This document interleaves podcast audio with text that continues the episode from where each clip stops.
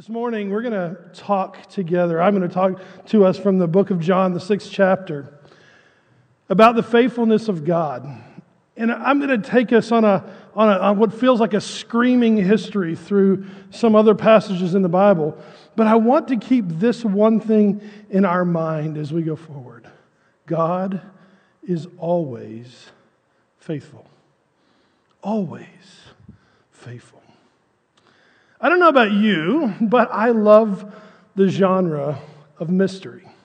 Anybody else here like mystery? I don't care if it's a book, if it's a stage production, if it's a podcast, if it's a movie. I even like mystery board games. Anybody else for a game of Clue this morning? I just love mystery. And I think one of the reasons I love mystery so much, pardon me, is that with mystery, I have these crazy ideas that I actually feel smart because I think I can pick up on the clues before we get to the end. And I have this idea that I can somehow figure out what's about to happen before it does. But I think when we read mystery, we have to be very careful as readers. A good author, a good playwright, a, a, a good movie producer puts in things that if we're not careful, we just hop right over. We don't pay much attention to. We just kind of skip over. And then they'll do this other thing. Well, they'll put clues in that feel a little more obvious, and we'll think, boy, I think I got this figured out. I start connecting these pieces, and then we get to the end, and it's like, yeah, no, I wasn't as smart as I thought I was. That's not how I thought this was going to turn out. You see, I think sometimes when we're, when we're enjoying literature, when we're enjoying a good movie, we will miss things that we don't first see. But when we come to the end, it all becomes clear for us. I think a similar caution should be given to us when we read other types of literature, not just mystery literature. I'm thinking this morning specifically about the Gospels in the New Testament. I think sometimes I've been guilty, and maybe you have too, of reading the, the, the, New Testament as if I was reading the newspaper. You know what I mean?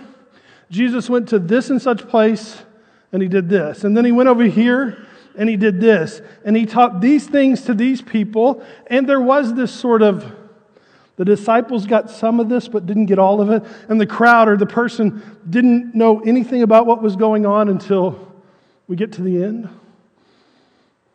And I think if we're not careful, sometimes we're guilty of that too.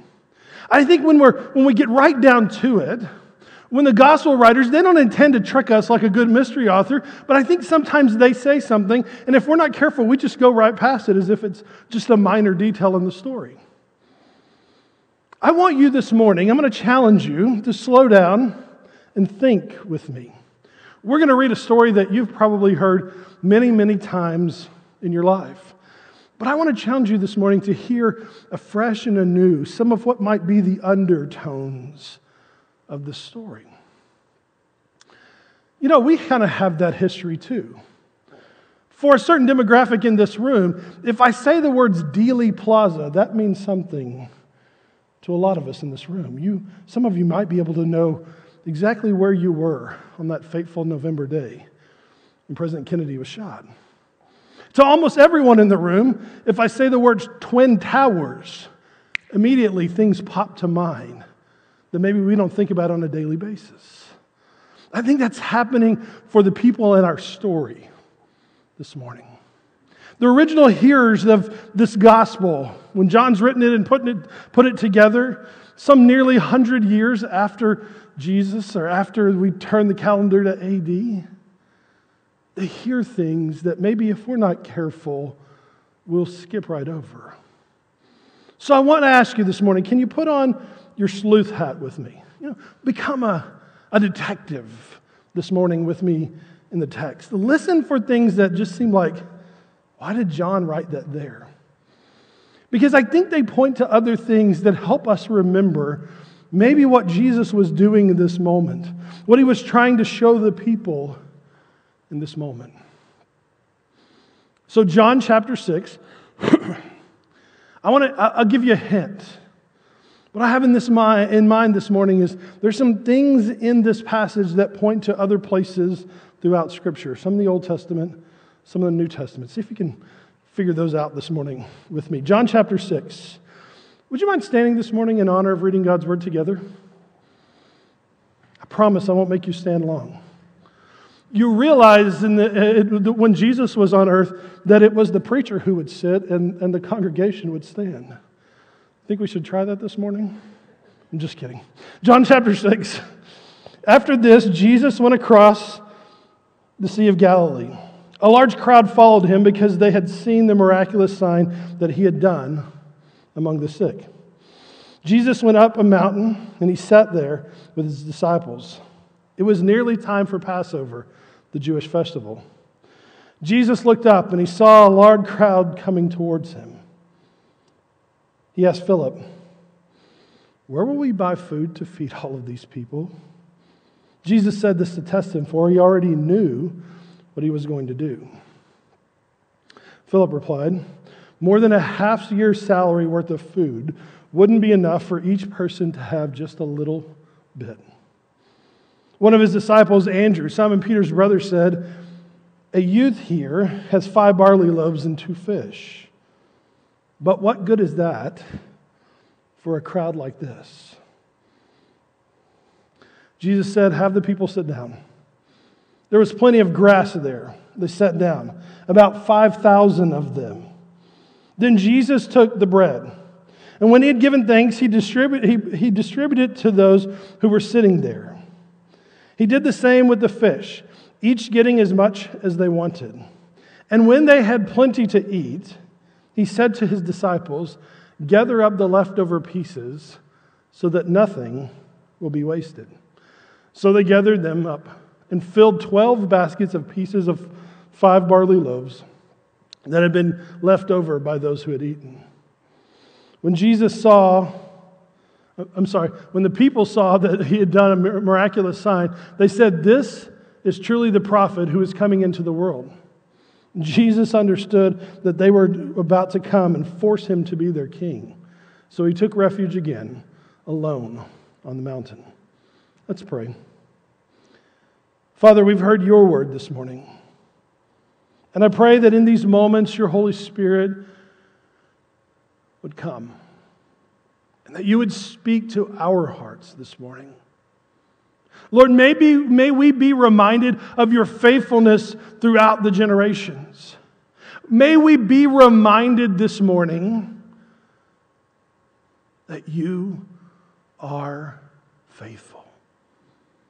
That, Lord, on this journey, when we offer to you the little that we have, when, when, when, we, when we give you what seems to be such an insignificant part, you are able to take it and do mighty things.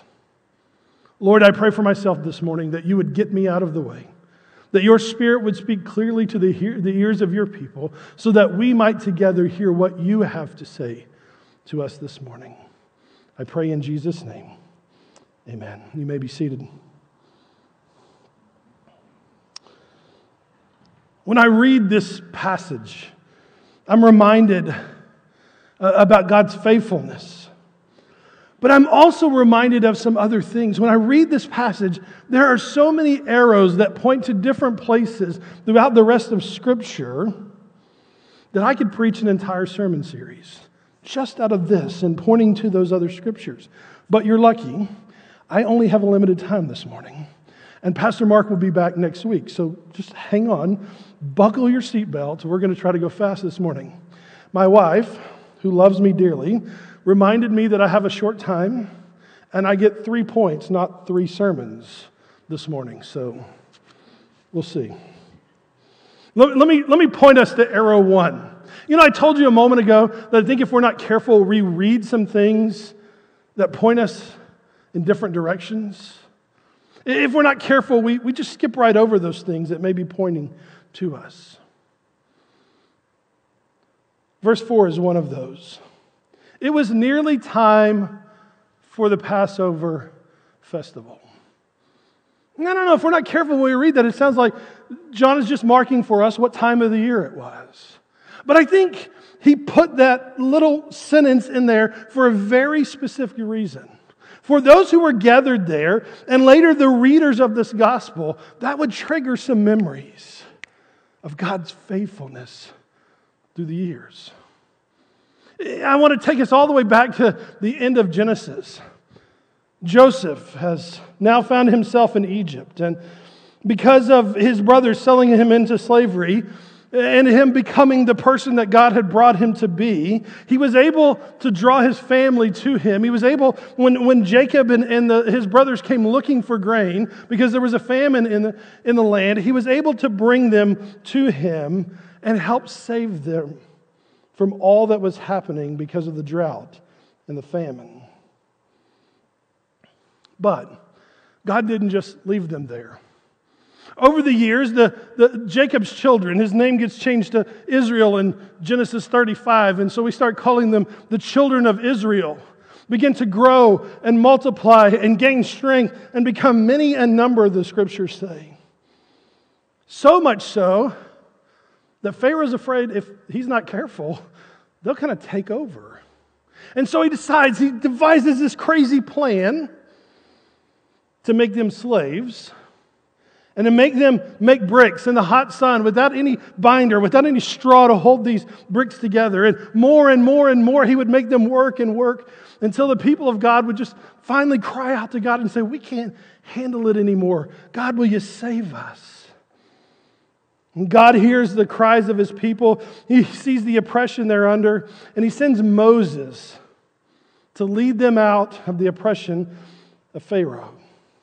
Moses does his best to try to convince Pharaoh to, to let God's people go, but Pharaoh's sort of hard hearted and stubborn in head. And he says, No, why would I do that? I mean, these, guys, these folks work, they have, they're great at their labor, they're, they're doing great for our economy. Why would I do that? And God says, Okay, I'll fix this. And he sends a plague. And Pharaoh doesn't relent, and he sends another plague. And Pharaoh still doesn't relent. And plague after plague after plague after plague and finally, on the last one, except for those whose house had been covered with the blood, the Spirit came and took the life of every firstborn child, human child, and the firstborn of every livestock. And finally, Pharaoh says, I have had enough. Don't just get out, get out quickly because I'm sick of dealing with this. I want you gone and I want you gone quickly. And so the people of Israel begin to gather up all their stuff, and the instructions given to them bake bread, but don't put any leavening agent in it. We don't have time for the bread to rise. We just got to get some bread cooked. So we've got something for the journey, and we got to get out of here. And somewhere along the line, as the people are, are leaving Egypt, as they're going on this exodus, Pharaoh remembers, oh, yeah, that's my entire workforce. What will we do come Monday morning? I got to get them back. I don't know what to do. I've got to get them back. And so he sends his army chasing after the children of Israel. And by the time they begin to catch up, do you remember where the children of Israel are? They're standing on the banks of the Jordan River. And as Moses reaches his foot in, God does what is miraculous, and he walls up, he dams up this water so that the children of Israel, scripture says, can walk through on dry ground. And if that's not enough, if that's not miracle enough, as they cross over, they begin to sing this song. But do you know what happens to Pharaoh's army? They drown because God says, okay, and the waters begin to flood back again. And there is this great celebration of victory, a song that's sung to praise the Lord for his faithfulness. I don't know if you've ever noticed this about people, but we're kind of stubborn. And we're, I hate to say it, maybe I'm chief among them, but if we're not careful, we're, we're really good complainers too. And the children of Israel were no different. The scripture says, on the 15th day of the second month, they had just gotten out of Egypt. Do you know what the people were doing? Complaining to Moses. Oh, that we had died in Egypt. There was plenty of food. Never mind that we were slaves. Oh, that we had died in Egypt. There was plenty of food to eat. And the scripture says, God's sick of hearing it. He says, Moses, gather all the people. I'm going to show you how faithful I am. And over the course of the night, God begins to blow in these quail. And when they wake up in the morning, there's quail scattered everywhere around the camp. And in the morning, there is a, a dew on the ground. And when the hot sun comes out and begins to bake the ground for the day, do you know what's there? The people called it, What is it? We call it manna. Little pieces of seed that they would later gather and crush and make into bread. And they were given very specific instructions make and gather just enough for today. For God is always faithful. Now, I don't know about you, but I think when I read this, as these people are gathered on this hill, overlooking the Sea of Galilee, by the way, this picture was taken this week by Pastor Mark in Israel.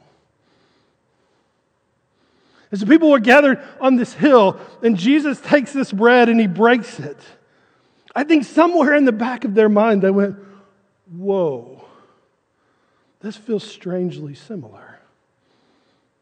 Bread? Really? What is Jesus trying to do here? What is he after? Jesus steps to the center of the stage and he tells the crowd that had been following him to sit down. And he takes five little loaves and two fish and he lifts it to God and blesses it. And then he begins to distribute it among the people.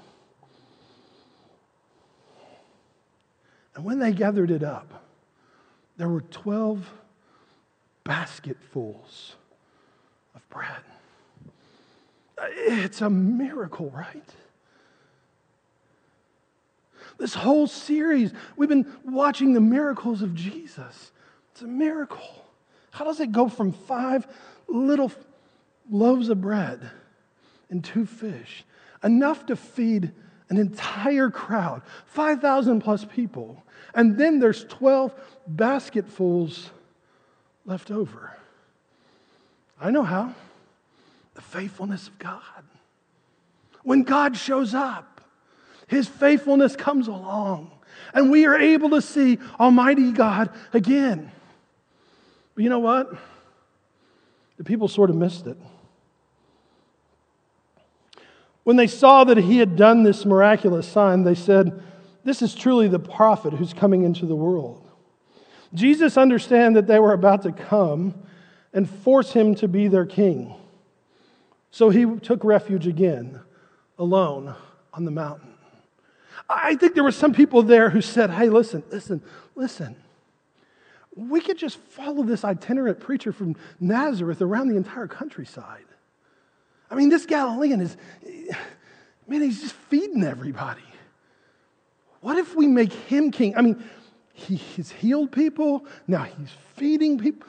This guy should be king.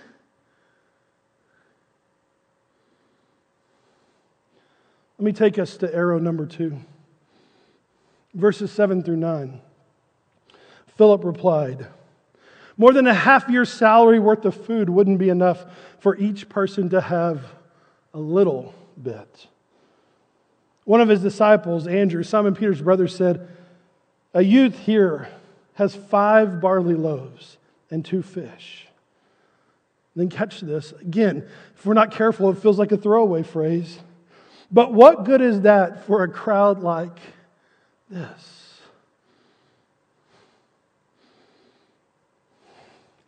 You know, from our perspective, this seems like some of the, the main action of the story.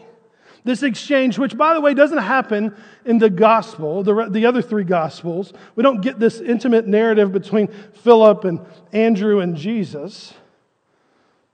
But what is clear is that there wasn't enough food to feed all these people. And yet, somehow it happened. I wonder if someone sitting there said, What does this guy think he's doing?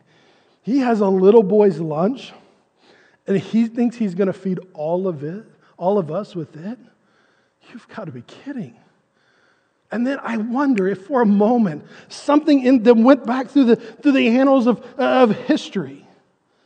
And they remembered a story that's for us in 1 Kings 17.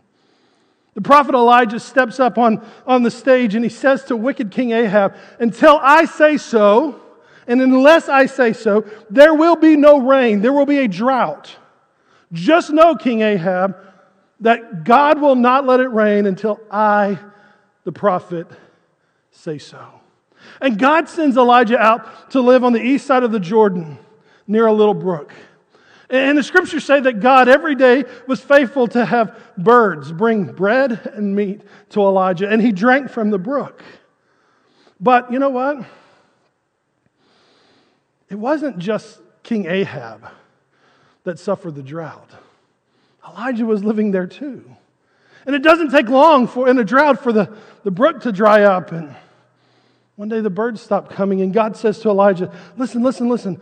Go over to Sidon, to Zarephath, to the widow. you'll find a widow there. Ask her for something to eat. Anybody remember this story? and so he does. He goes over and he finds this widow, and she's gathering sticks. And he says, Will you give me something to eat? And she says, Yeah, I don't. Listen, I'm gathering sticks for what's going to be our last meal. I have just enough flour and just enough olive oil to make one more bread, loaf of bread for my son and I. And I'm going to go home and I'm going to make that, and then we're going to die. Elijah says, I love his boldness.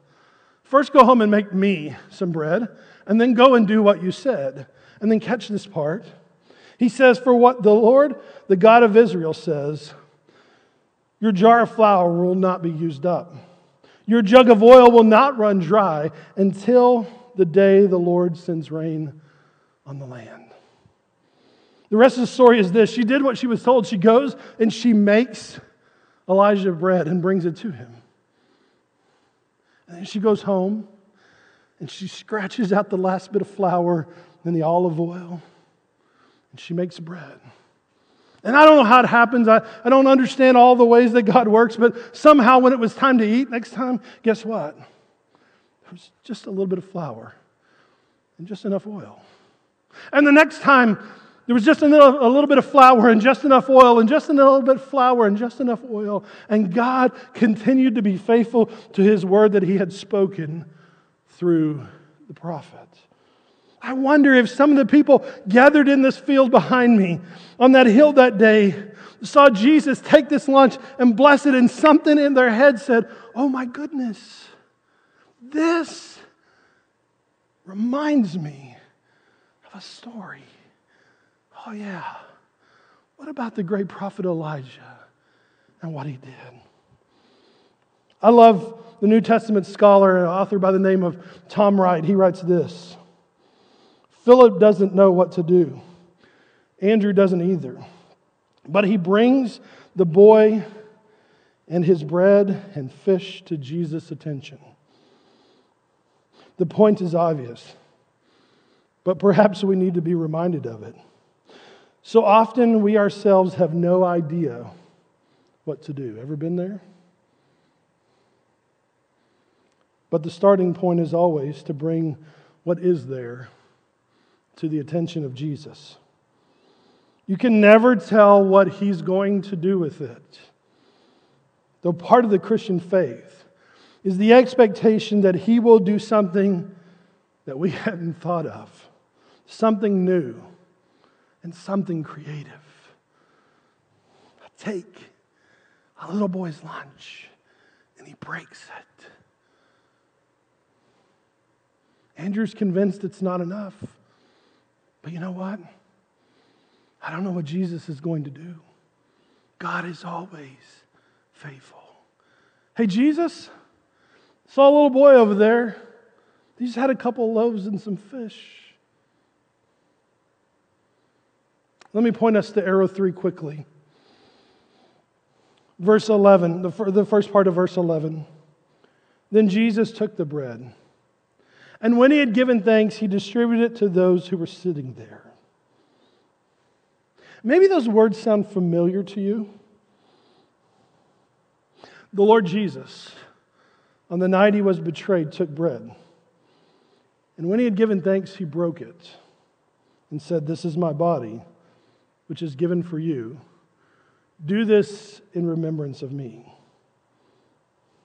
I think the first readers, the first hearers of this, would have been reminded, uh, the first readers would have remembered that Paul was pointing them to something that Jesus would do in the other synoptic gospels. There is not in John's account of, uh, of Jesus, there is no upper room experience with the disciples like there is in the synoptics. But the scholars say this is Jesus saying to these his disciples and saying to this crowd, This is my body given for you. Interestingly, the crowd wants to make him king because their bellies are full. And Jesus is certain that they've missed the point. Later in the chapter, Jesus replies to these people. It's the next morning, he's gone away. The disciples have crossed over on a boat. They're on the other side, on the far side of the Sea of Galilee. And the crowds have figured out Jesus is over there. So they get on the boats, they go across, and when they get there, Jesus says this to them I assure you that you are looking for me, not because you saw miraculous signs, but because you ate the food and wanted more. Don't work for food that doesn't last, but for the food that endures for eternal life, which the Son of Man will give you. God the Father has confirmed him as the agent to give life. Hey, crowd, listen up. You missed the point. It wasn't just the, the miracle, it wasn't just the sign. I'm trying to tell you, I am the bread of life, Jesus says. I want to offer you more than just miracles and bread. I want to give you so much more. I want to bring you to a place of faithfulness, a place where God can speak grace to you, even in your brokenness. I want to introduce you to a God who is always, always, always faithful. Can I suggest this morning that maybe this whole thing, this whole passage, is Jesus being a giant billboard and reminding us in John's gospel that God is always, always, always faithful.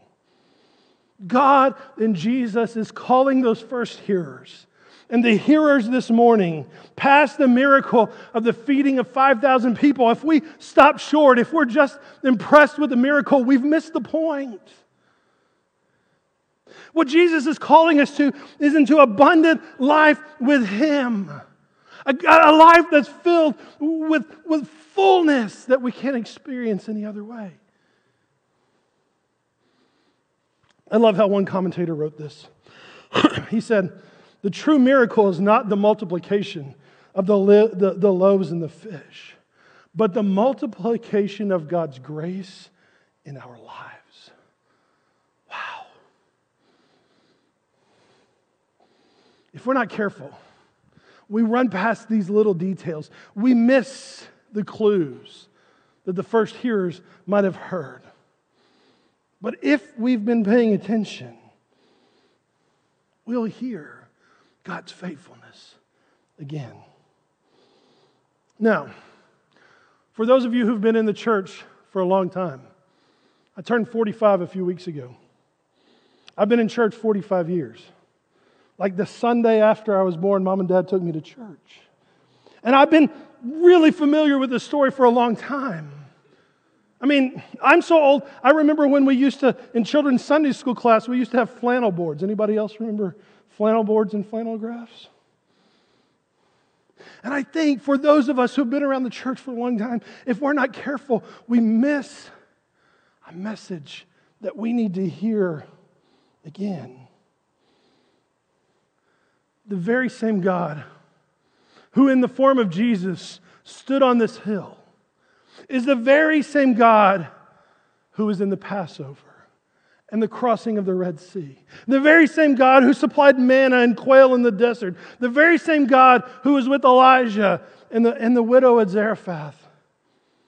He was the very same God who was with Jesus the day he fed the 5,000. The very same God who was with Jesus as he hung on Calvary's cross. The very same God who called him into life of resurrection. It's the very same God who's been faithful to us through the generation. But, church, can I be honest? I think sometimes we get so cozy and so comfortable with this God that we forget. We get so busy in our lives and raising kids and going to work and doing all the things that we do in life that we might be tempted to forget that God is always faithful.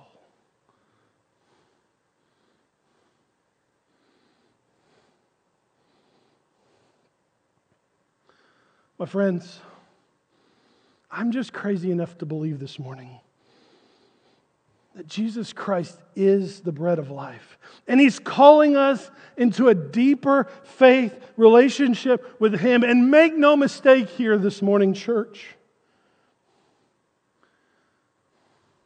I don't care how long we've been walking with Him.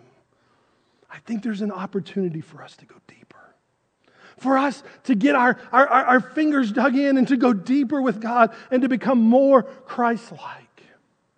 Can I challenge us this morning? Let's not just walk out of here impressed by the miracles.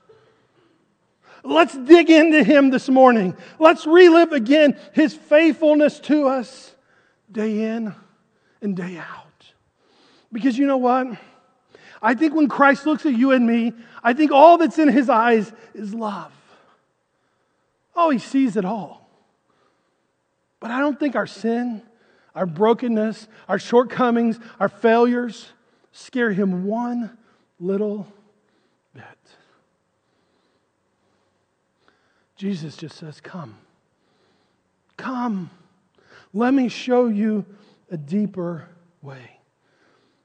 I am the bread of life, he says. A bread that will never, ever, ever spoil. Because it represents a God who is always, always, always faithful. In a moment, I'll ask the servers to come. Not yet, but in a moment, I'm going to ask the servers to come. And we're going to celebrate together the Eucharist, the Lord's Supper sometimes called the meal of thanksgiving. We'll hold in our hands the, symbols of broken body and shed blood as a reminder of what Christ did on Calvary. But I hope this morning for us it's more than just bread and juice. I hope, in light of what's happened on, on that hill, that we're invited into a deeper understanding of God who is always faithful, who loved us so much that he sent his only Son so that you and I might be in a relationship with.